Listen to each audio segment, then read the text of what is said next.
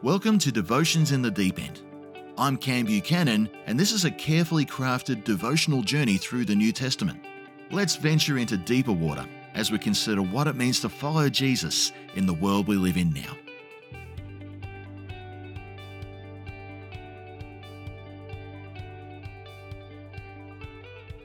Welcome back to Devotions in the Deep End.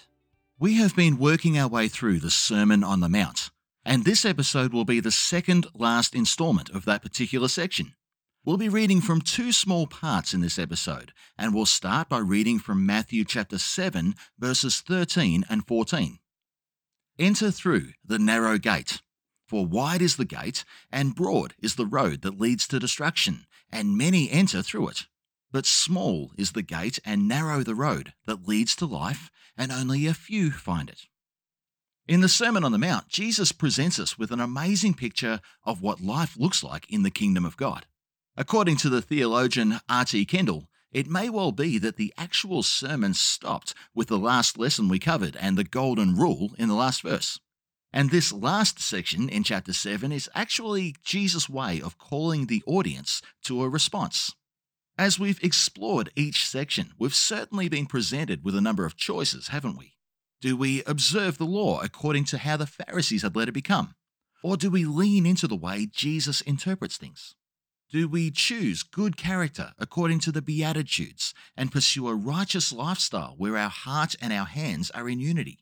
Can we learn to love our way towards full maturity and faith, where even our enemies benefit? Can we treat others the way we want to be treated ourselves and leave all forms of judgment to God alone?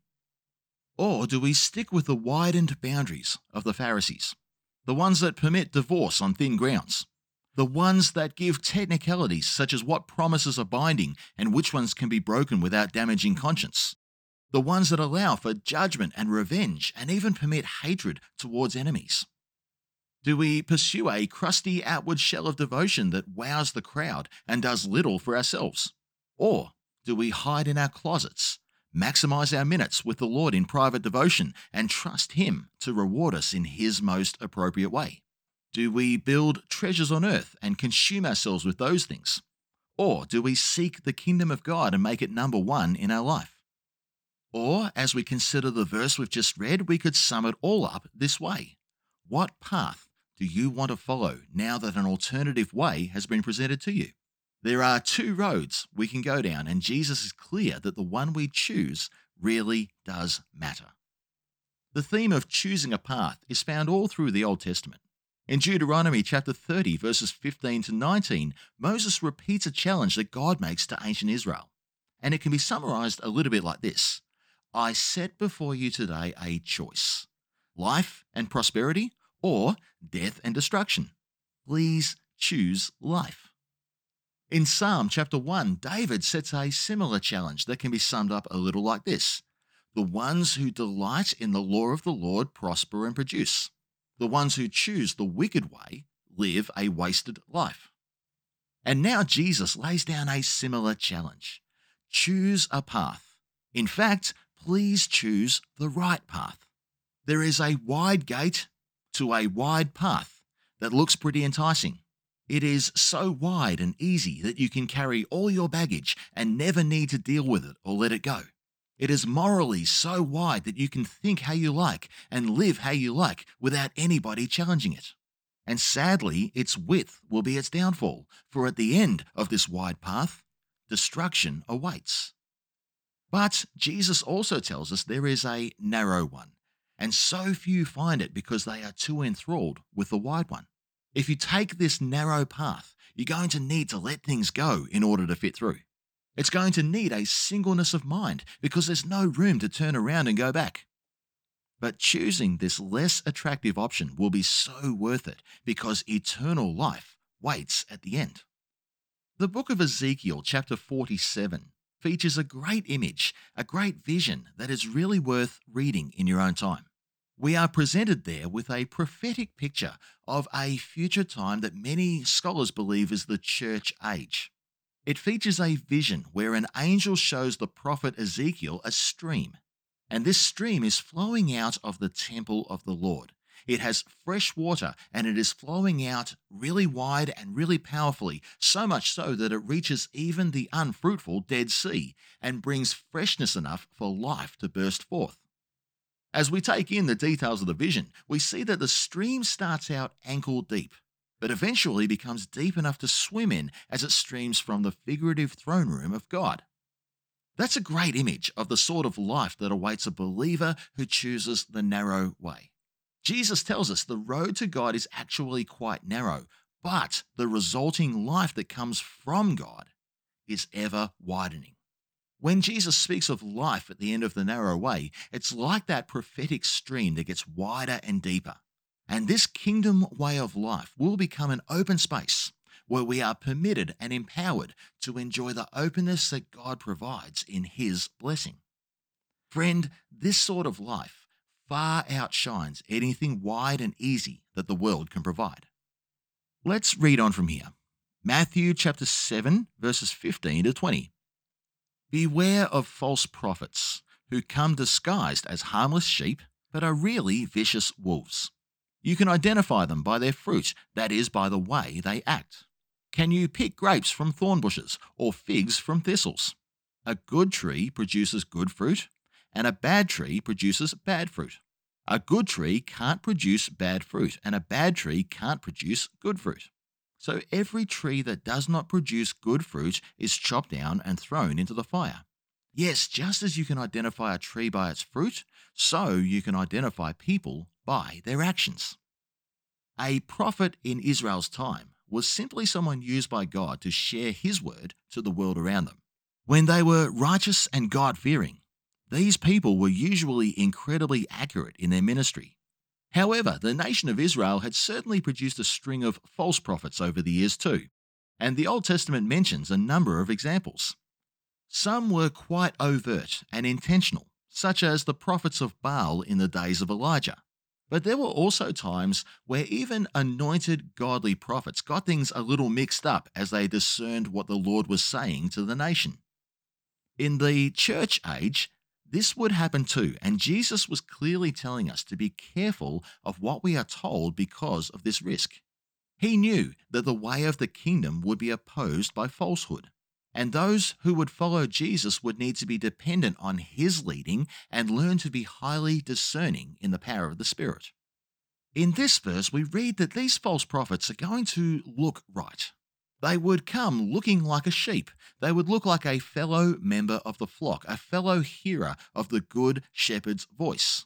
But they would really be a wolf, looking for people to hurt rather than help, looking to exploit weaknesses, looking to devour for their own gain. I think it might also be good to mention here that false teaching and false prophecy could to some degree be two sides of the same coin when we read the New Testament warnings against these things. Teachers of truth clearly aim to lean on Scripture and the words of Jesus, but false teachers tend to appeal to so called prophetic insights that fly in the face of those sources. This certainly seems to be the way things played out in the early church. In 2 Peter chapter 2 verses 1 to 3, the famous apostle wrote this to the church in Asia Minor. There were also false prophets in Israel, just as there will be false teachers among you. See the two ideas coming together there? They will cleverly teach destructive heresies and even deny the master who brought them. In this way, they will bring sudden destruction on themselves. Many will follow their evil teaching and shameful immorality. And because of these teachers, the way of truth will be slandered. In their greed, they will make up clever lies to get hold of your money. But God condemned them long ago, and their destruction will not be delayed. A couple of decades later, in the same region, the Apostle John was seeing this come to pass clearly with the rise of a movement called Gnosticism. Of this he writes in 1 John chapter 2 Dear children, the last hour is here. You have heard that the Antichrist is coming, and already many such Antichrists have appeared. From this we know that the last hour has come. These people left our churches, but they never really belonged with us. Otherwise, they would have stayed with us. When they left, it proved that they did not belong with us. But you are not like that, for the Holy One has given you his Spirit, and all of you know the truth. So I am writing to you not because you don't know the truth but because you know the difference between truth and lies. And who is a liar? Anyone who says that Jesus is not the Christ. Anyone who denies the Father and the Son is an antichrist. In 2 Timothy chapter 2, we read that false prophets and teachers are like gangrene in the church. They breed division and dysfunction. But sound doctrine promotes unity and stability. Therefore, the church was called by the apostles to be on guard against such people and the spirit that they bring.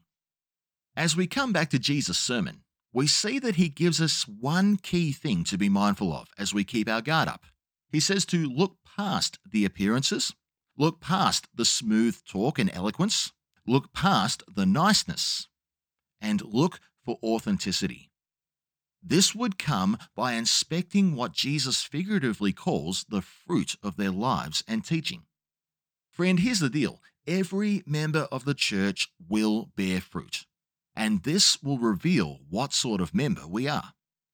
It takes time for fruit to emerge from any plant, and we'll learn later in Jesus' teaching that bearing no fruit is equally unhealthy.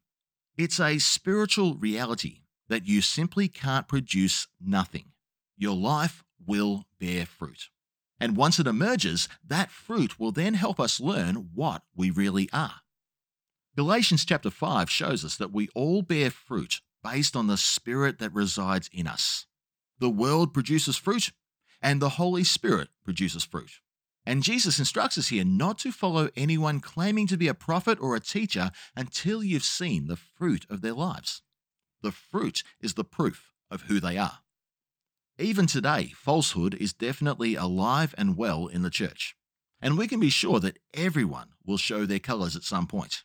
Just as a tree can't hide its identity for long, everyone's lives will bear fruit. So always look for that fruit in someone before modeling your faith on their teaching or listening to their so called prophetic input. If somebody widens the path to God in word or deed, prophetic or otherwise, or if they teach or deliberately live out anything that undermines the teaching of Jesus. If they question the very person or deity of Christ in any way, claiming that God has shown them otherwise, then don't make those sorts of people a reference point for your own faith.